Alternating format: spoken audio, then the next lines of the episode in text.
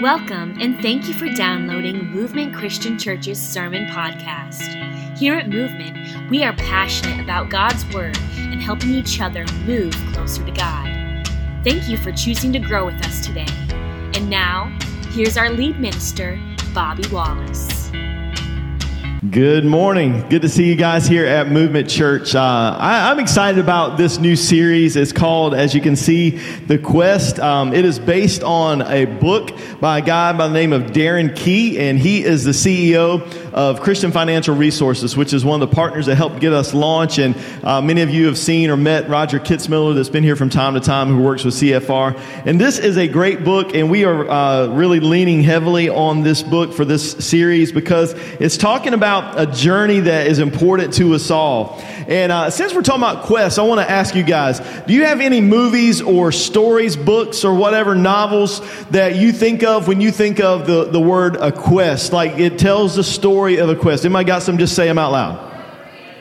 Lord of the Rings. Phantom Toll Booth. I've never heard that one. That sounds good. I had to check one out. Anybody else? I'm too hard of hearing, I guess. What was that? Oh, Legend of Zelda. All right. Somebody said one back here, I think.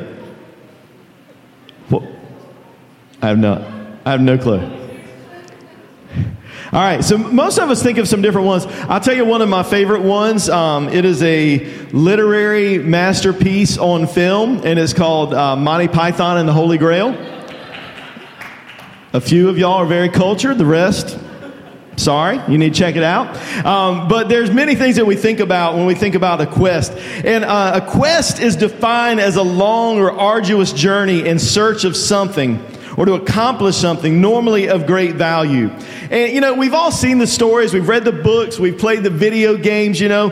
Uh, and one of the first ones I think a lot of us, if you, you might not even thought about it this way, but it's probably one of the early movies. Now, that's changing now as generations, you know, we've got Disney Plus for kids and all that sort of stuff. But for people at least my age, maybe a little bit younger, and definitely older, one of the first movies that I really remember watching getting excited about was about a little girl from Kansas who had a tornado come through. Remember that? You know where I'm going with this? What movie is this?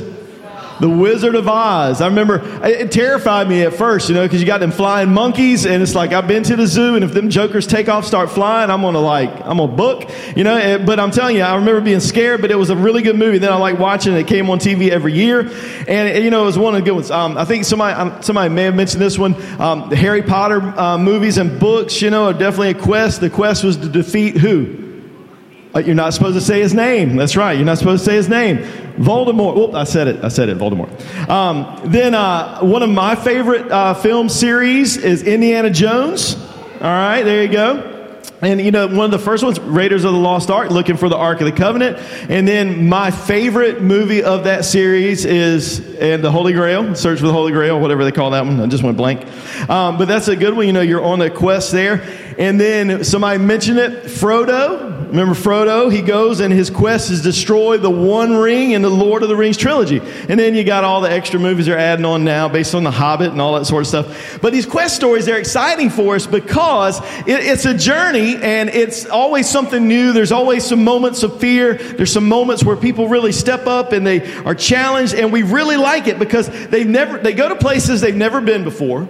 And that's always interesting. You know, these mythical, magical lands, sometimes there's danger everywhere. Then they encounter challenges that they've never faced before. And so it's always, we're stretching, we're growing with them, especially, you know, books are actually better, right? Because you, you create this, this land in your mind, you're seeing all these things, and you put yourself right in the action. And movies are good for that too, but not quite as good as books. And then they discover abilities that they've never used before. They, they find strength that they didn't realize that they had. They find, you know, all sorts of skills that they develop or they're gifted with. And it's pretty, it's such a cool thing. And then many times they find something that they never expected. You know, they find something they never expected. And, and, that's one of the best parts of it is they realize that there's something bigger, there's something better beyond the horizon.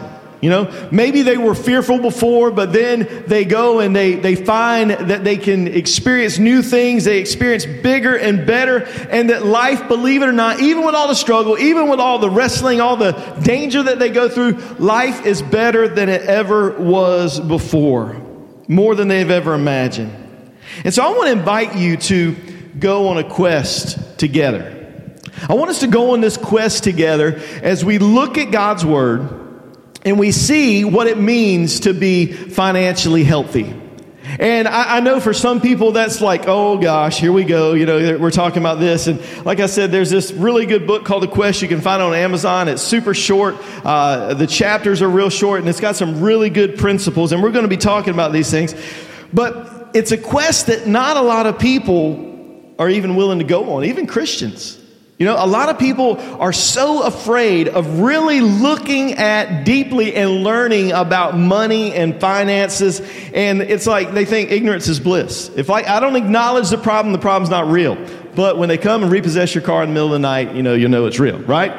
I mean, let's be honest. I, I, I, talked to this guy who was a repo guy one time, and they were so like serious about getting their stuff back. They had bought a uh, the person had bought a, a window unit air conditioner and had not paid in forever, and they tried to get him to pay, tried to get him to pay, and so they literally went and hooked the chain up around the window unit and just yanked it out and drug it down the road. They'd rather it be destroyed than that person have it and not pay for it. I mean, I'm telling you, people don't want to deal with the dangers that they are putting themselves in when they lose control of their finances.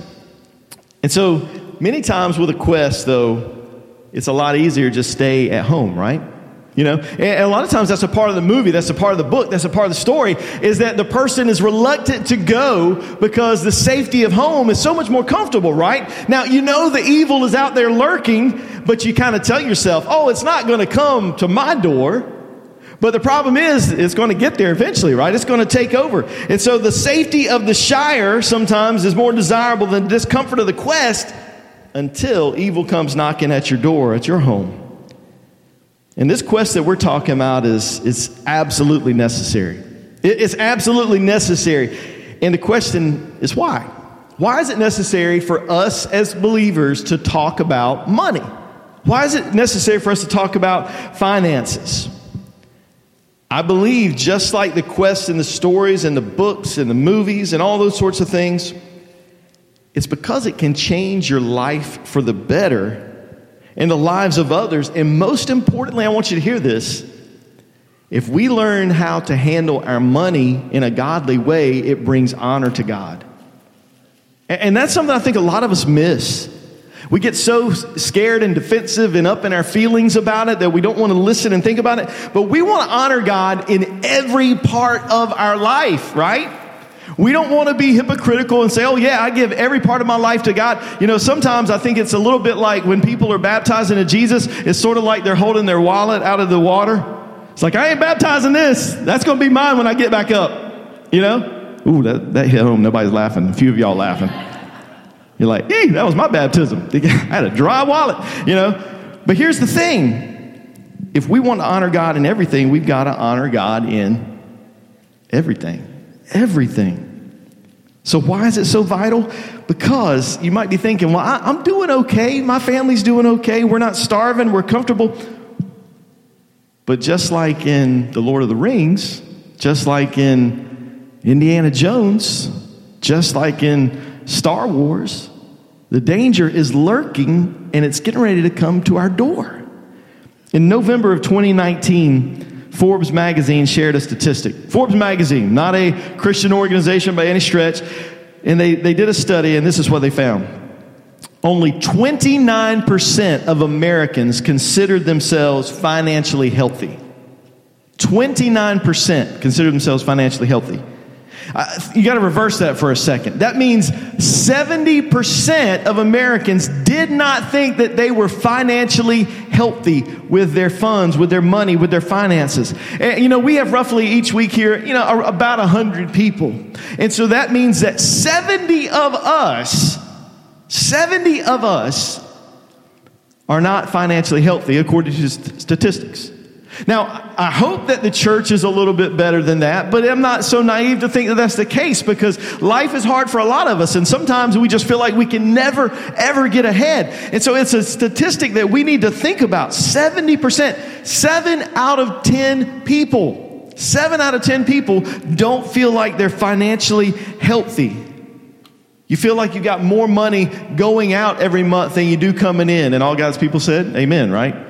Most of us can probably relate to that. You've got too much debt, maybe. You have very little savings, if any. You have few investments, if any at all. And then, probably the worst part, you have a ton of stress. What does uh, another statistic say that most marital fights are about? Money. Stress overflows into every area of our life, and many of us are just one financial crisis away from financial ruin. If one really bad thing happens, a lot of us will be ruined. Seven out of 10, maybe. And the worst thing is, we don't often know what to do about it.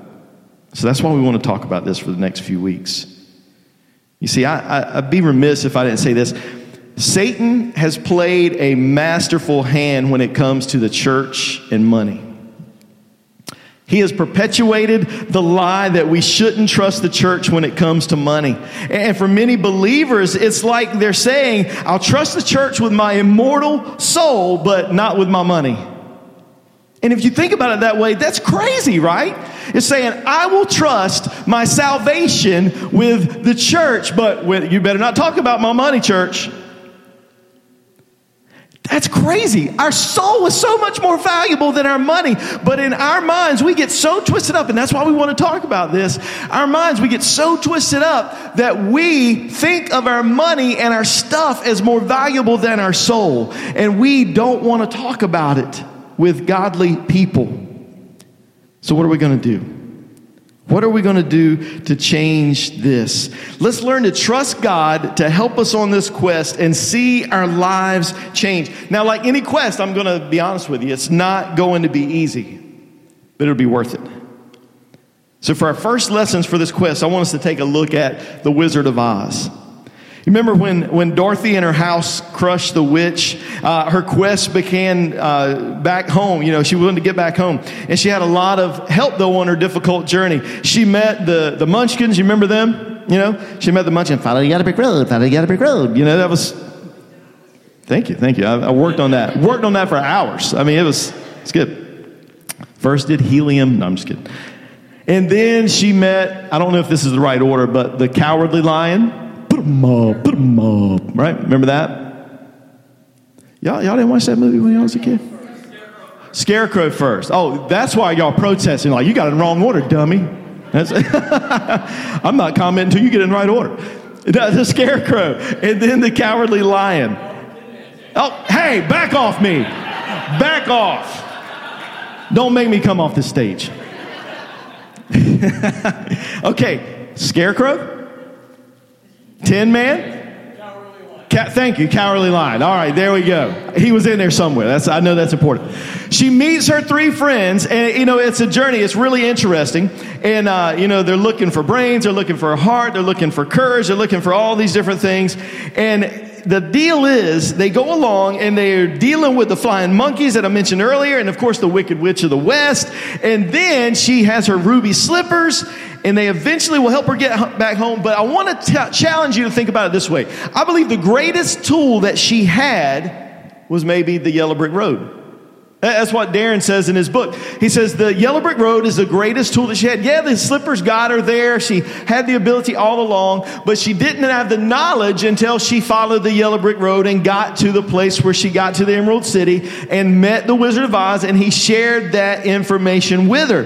And so it's important to realize when without the yellow brick road, who knows how long her journey, her quest would have been, right? There's an old Chinese proverb that's been around forever that says, The journey of a thousand miles begins with what? One single step. But how many journeys in our lives, maybe your very own life, started out, should have been a thousand miles, but turned into 10,000? Because you started off on the wrong first step. You know, we all can relate to that. You started off in the wrong direction, and she may have never met the lion or the scarecrow or the tin man or any of those if she had started off on the wrong step and she didn't follow the yellow brick road.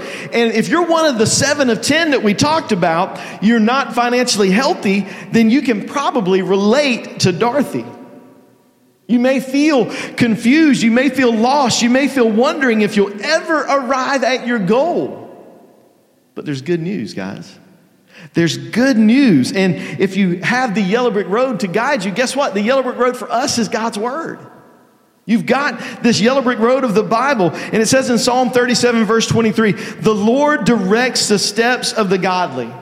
He delights in every detail of their lives. He directs the steps of the godly. He delights in every detail of your lives. God cares about every single part of your life, even your finances. He cares about it. And God will direct you if you'll follow him even with your money. 2 Timothy 3:16 says this, all scripture is inspired by God and is useful to teach us what is true and to make us realize what is wrong in our lives. It corrects us when we are wrong and teaches us to do what is right. You see, God will use His Word to guide you and to teach you how to live, even in regards to money. You know that the Bible has over 2,000 verses that deal with money, either as an illustration or a direct teaching point about money.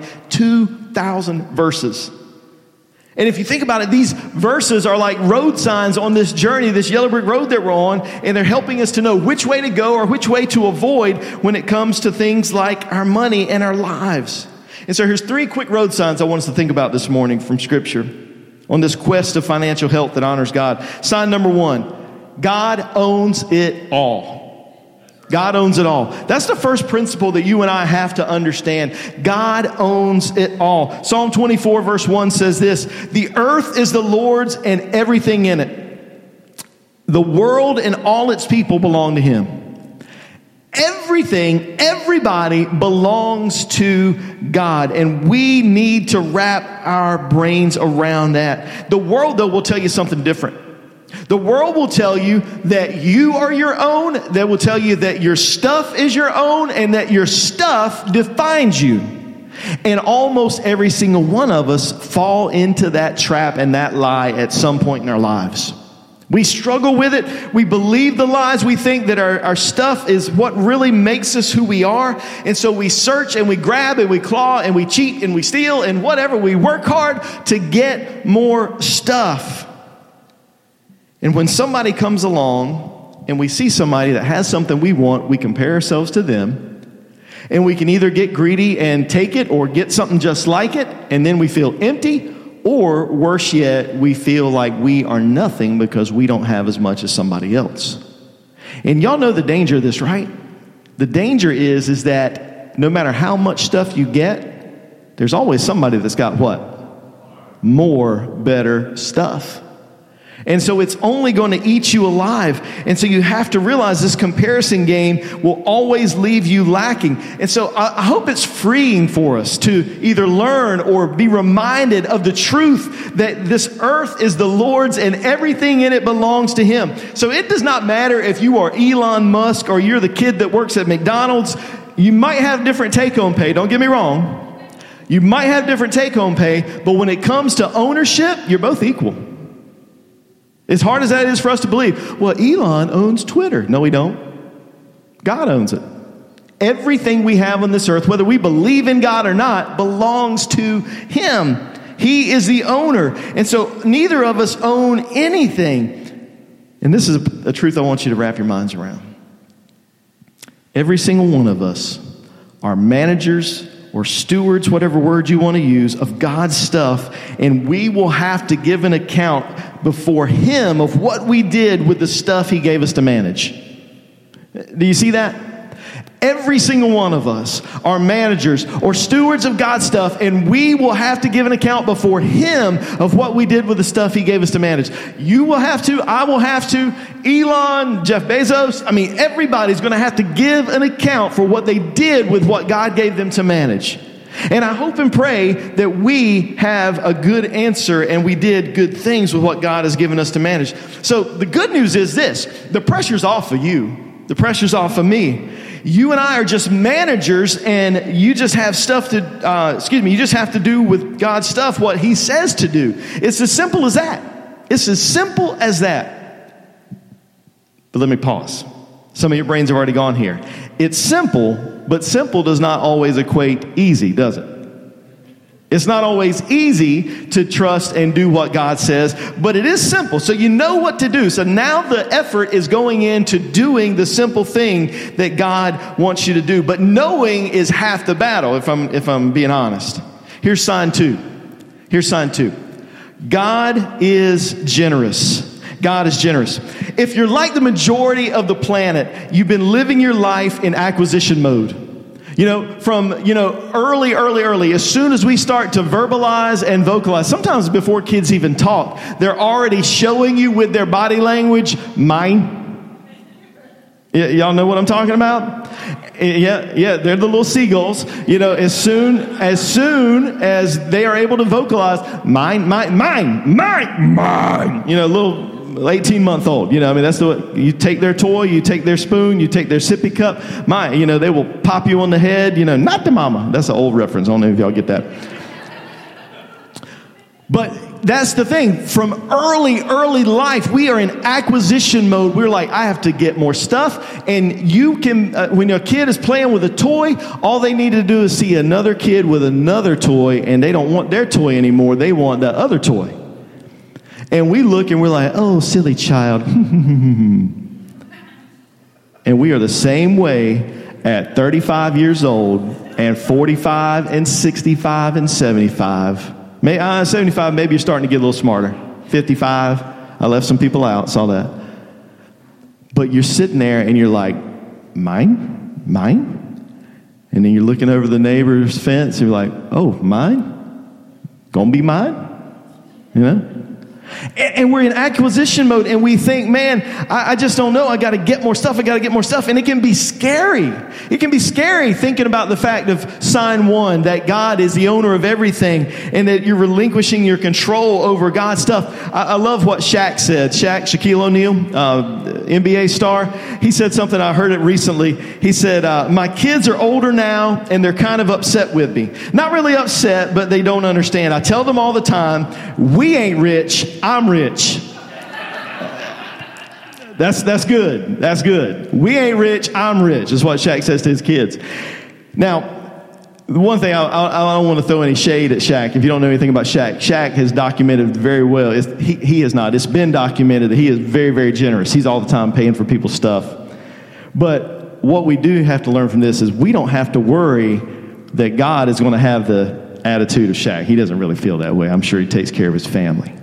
But we don't have to worry that God's going to be like, this is not, you know, yours, this is just mine. God is going to give to us freely. He is generous. He will never withhold what we need. God is generous. It says in Malachi chapter 3, verse 10, this, this.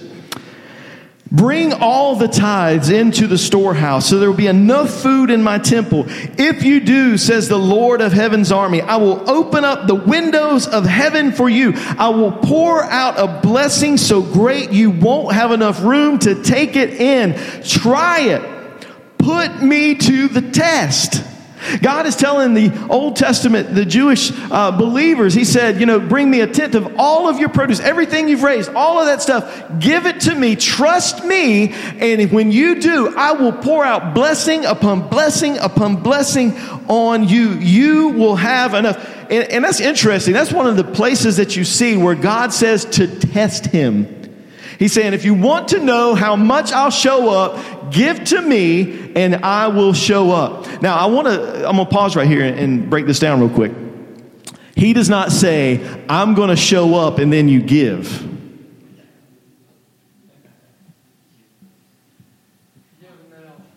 That's right.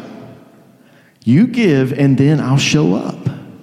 You give and then I'll show up. He is a generous God, but he wants us to learn to trust him. 1 Timothy chapter 6 verse 17 says this. Teach those who are rich in this world not to be proud and not to trust in their money, which is so unreliable, their trust should be in God who richly gives us all we need for our enjoyment. He, he, tells us in the Old Testament the same principle. He tells us in the New Testament. He says, Give and trust me, I will supply everything you need richly for your enjoyment. God is generous. Eh, I've just got to be honest, and that's one of the things I say a lot because I, I have real feelings, real emotions, and this has been a struggle with me. You know, you might be thinking what I think sometimes. You might be thinking, all right, easy killer, I, you haven't seen my paycheck. You might be thinking that exact same thing. You might be thinking, man, God is not exactly making it rain on me. You know, he, somebody next door, they, they've got a lot of stuff. They've got a lot of money. They got a lot extra, but I don't have, you know, I, I can't rub two nickels together sometimes. You know? Any of y'all ever played that strategy game with paying the bills? Like, oh, this one's going to hit on Tuesday, and then I'll get that money. I find I'm going to dig in the couch cushions and find 50 cents to put in the bank, and then I'm going to. Anybody ever done that? Don't be proud. Most of us have done it. If not, I need to learn from you. But we get so scared and so tight and so worried and so fearful. And so we lose control and we, we just start scrounging and we start thinking. And you may be thinking, I just don't have what a lot of people have. But there's an interesting website that I'd encourage you to check out sometime. And just Google it if you can't remember this. It's a long uh, website name, but it's howrichami.givingwhatwecan.org. It's a mouthful. Just Google how, how rich am I? It'll come up. It's a very interesting website. As far as I know, it's not a Christian organization. It's just a, a, a, secular organization about generosity, but it'll let you plug in numbers. And it's really eye opening. I went in and plugged in some numbers, and here's what I found. If you make $25,000 per year, you're in the top 6% of people, richest people in the world. $25,000 a year. You're in the top 6% richest people in the world. And guess what? If you make $50,000 per year, you're in the top 1.5 richest people in the world. 1.5% richest people in the world. Is that not mind boggling? Is that not mind blowing? Does that give you a little bit of perspective to realize just how blessed you and I are? Even, all right, uh, stop right now if you are in a really lean time, if you're in a, uh, I mean, if you are in a really lean time right now, you might be arguing, you might be angry, you might be frustrated. I want you to hear you are blessed because you have a God who loves you and who is generous. And even if you're not a Christian yet, there are believers that God is going to activate to help you in your time of need, and He will supply and meet your need when you need it. You just need to wait for Him to show up. And so I want you to see, you look at those numbers, I hope and realize, even though things might be tight for you, you're not poor. I hope you don't feel as poor as you did when you came in. Because the truth is, we don't own anything, but we're still extremely blessed. And we've been entrusted with so much more than the vast majority of the world. And if you follow the yellow brick road of God's word and you manage what He's placed in your care in a way that honors Him, He'll entrust you with even more. God told the Jews through Isaiah in, in chapter 1, verse 19 of the, the book of Isaiah, if you only obey me, you will have plenty to eat. He doesn't say enough, he says plenty. God is not stingy, He's generous. And then here's sign three God can be trusted. God can be trusted.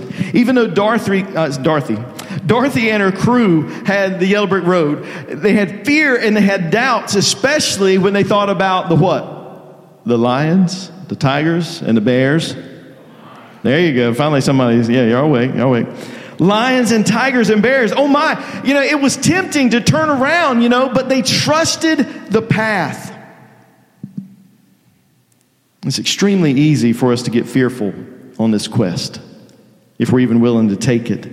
This quest of financial health that honors God.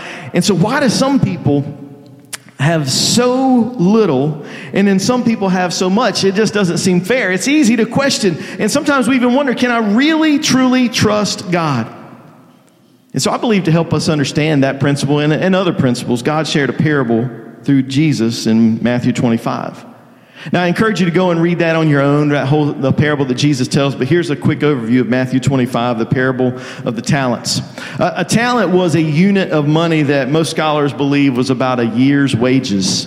And this wealthy landowner, this rich man, was going on a trip, and he calls three of his servants together, and he gives each of them some talents, uh, a different increment of year's wages, some and some instructions to manage the money. And when he while he was away and he gave each one a different amount. And the interesting thing i think is worth pointing out is it doesn't share that they complained in the story that jesus is telling. They didn't complain about how much they got. You know one didn't say why did he get so much and i got so little you know why do i have so much i got to keep up with when uh, he's got the simple job you know nobody complained and i want us to take note of that because here is the difference here's what we need to think about they understood it wasn't their money. It wasn't their money. Remember, God owns everything. So, why does God choose to give more to some people and less to some? Well, here's a, a, couple of quick things I want us to think about. Number one is this God's ways are different than ours. God's ways are different than ours. You think about when God went and chose King David to be the king. He went before all the brothers of Jesse, or the sons of Jesse, David's brothers. And there was different ones. There was the oldest. There were these tall ones, these handsome ones. And he's like, well, where's, isn't there one more? And he chose the, I guess, sort of the runt out of the litter, right? King David was the youngest, the smallest, and so that's the one that was chosen to be king. He didn't look as physically impressive, but they'd already gone with a physically impressive king before, and that didn't turn out so well, did it? So God's ways are better. And then God chose Mary, a young virgin, to carry Jesus, the, the Son of God, into the world. He doesn't always do things the way that you and I would do them. And I think that's a good thing. Don't you? He chose crucifixion, which was a curse to the Jews, to redeem you and I and save our souls. He chose, chose the cross to save us. And it wouldn't make sense. I wouldn't have chosen that. I would have chosen him to come in with some tanks and some fighter jets and just lay waste to all the sinners. That's what I would have chosen. But guess what? That'd have been me too.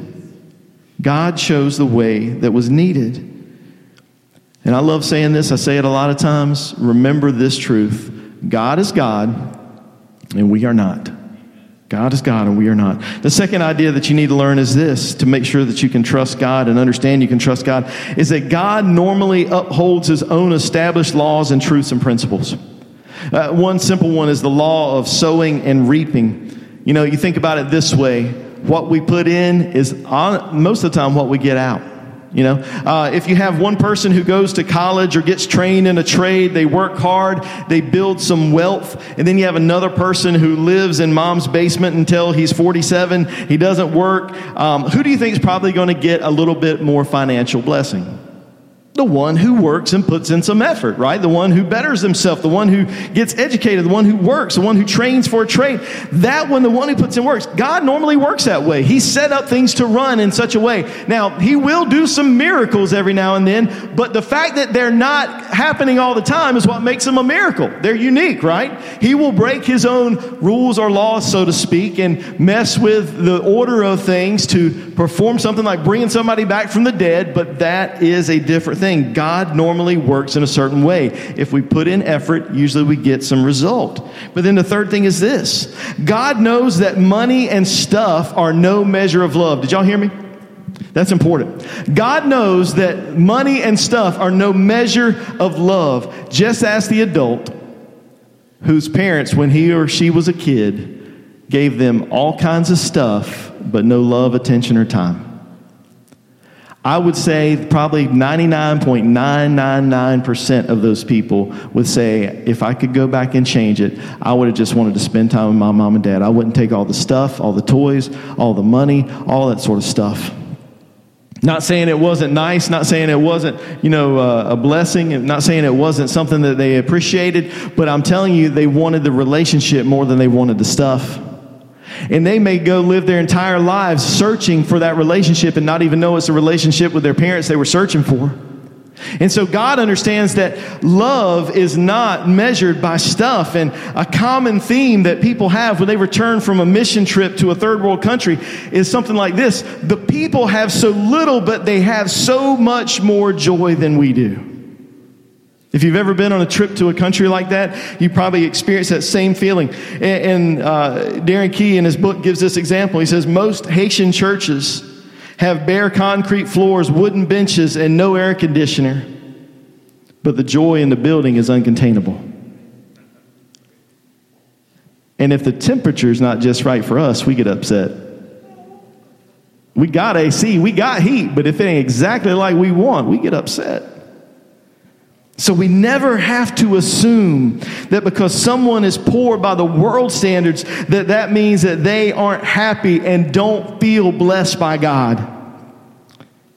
Tim Cole, the director of Waypoint Church Partners, another uh, partner that helped us get launched, tells about a story about his friend who was from Virginia Beach, a guy by the name of Dallas Stamper.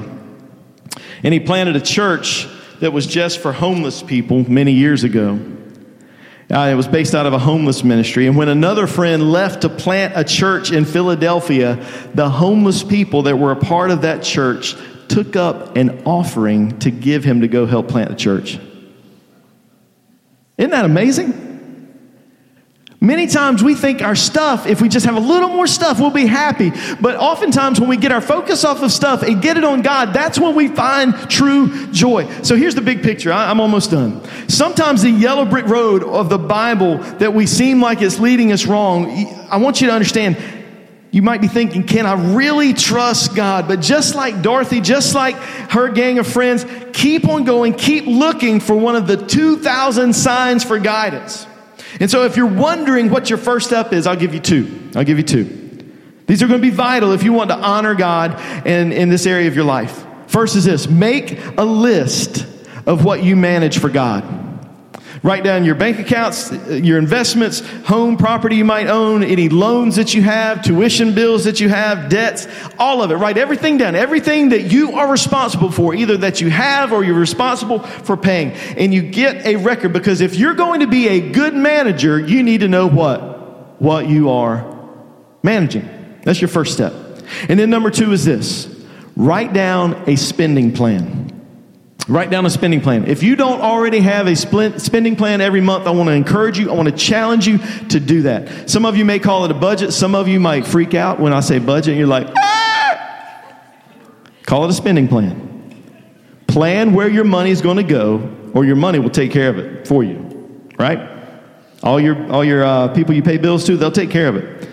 So make yourself a budget. Don't think of it that way if you don't want to, but list your income and list your expenses and say, God, I'm giving these things to you. I'm going to trust you and I'm going to make a plan and I'm going to follow your principles. I'm going to learn from you. But here's the thing without knowing this stuff, you're wandering around in the dark with a blindfold on. It's not just dark, you are making it darker. You are stumbling around, you're tripping, you're falling, and I want you to be able to see. Not just spiritually, but although I'd say how we handle our money is very spiritual. I want you to see in every aspect of your life. As we close it out, I want us to think about the Wizard of Oz. You know, the Yellow Brick Road was pretty desolate, wasn't it? It was pretty desolate. And the road to the all powerful Oz, there weren't many people on. You would think if this guy is so great and the Emerald City is so beautiful that a lot of people have been on the road. But Jesus tells us the same thing when it comes to salvation. You know, he says the road that leads to life is narrow and few will find it. And so we just need to come to grips with the fact that we're going to follow the path even if nobody else does. Even if nobody else wants to come along, we are going to follow the path. God offers another way. He offers another way. When we follow Him, we can truly be where He calls us to be. He offers a place that's much better. He offers us eternity in heaven with Him, but He offers this life to be better too as we honor Him and follow Him. But the quest begins with a single step. Maybe your step is to follow Jesus with your life. Believe in Him, repent of sin, confess Him as Lord, be baptized into Christ, start following Him today. Maybe that's your step, but maybe your step is to give your money, your finances, your time to Him too, because He is God and we are not. Don't leave here today without making sure that He is Lord of all. Because if He's not Lord of all, He's not Lord at all. Let's stand, let's worship.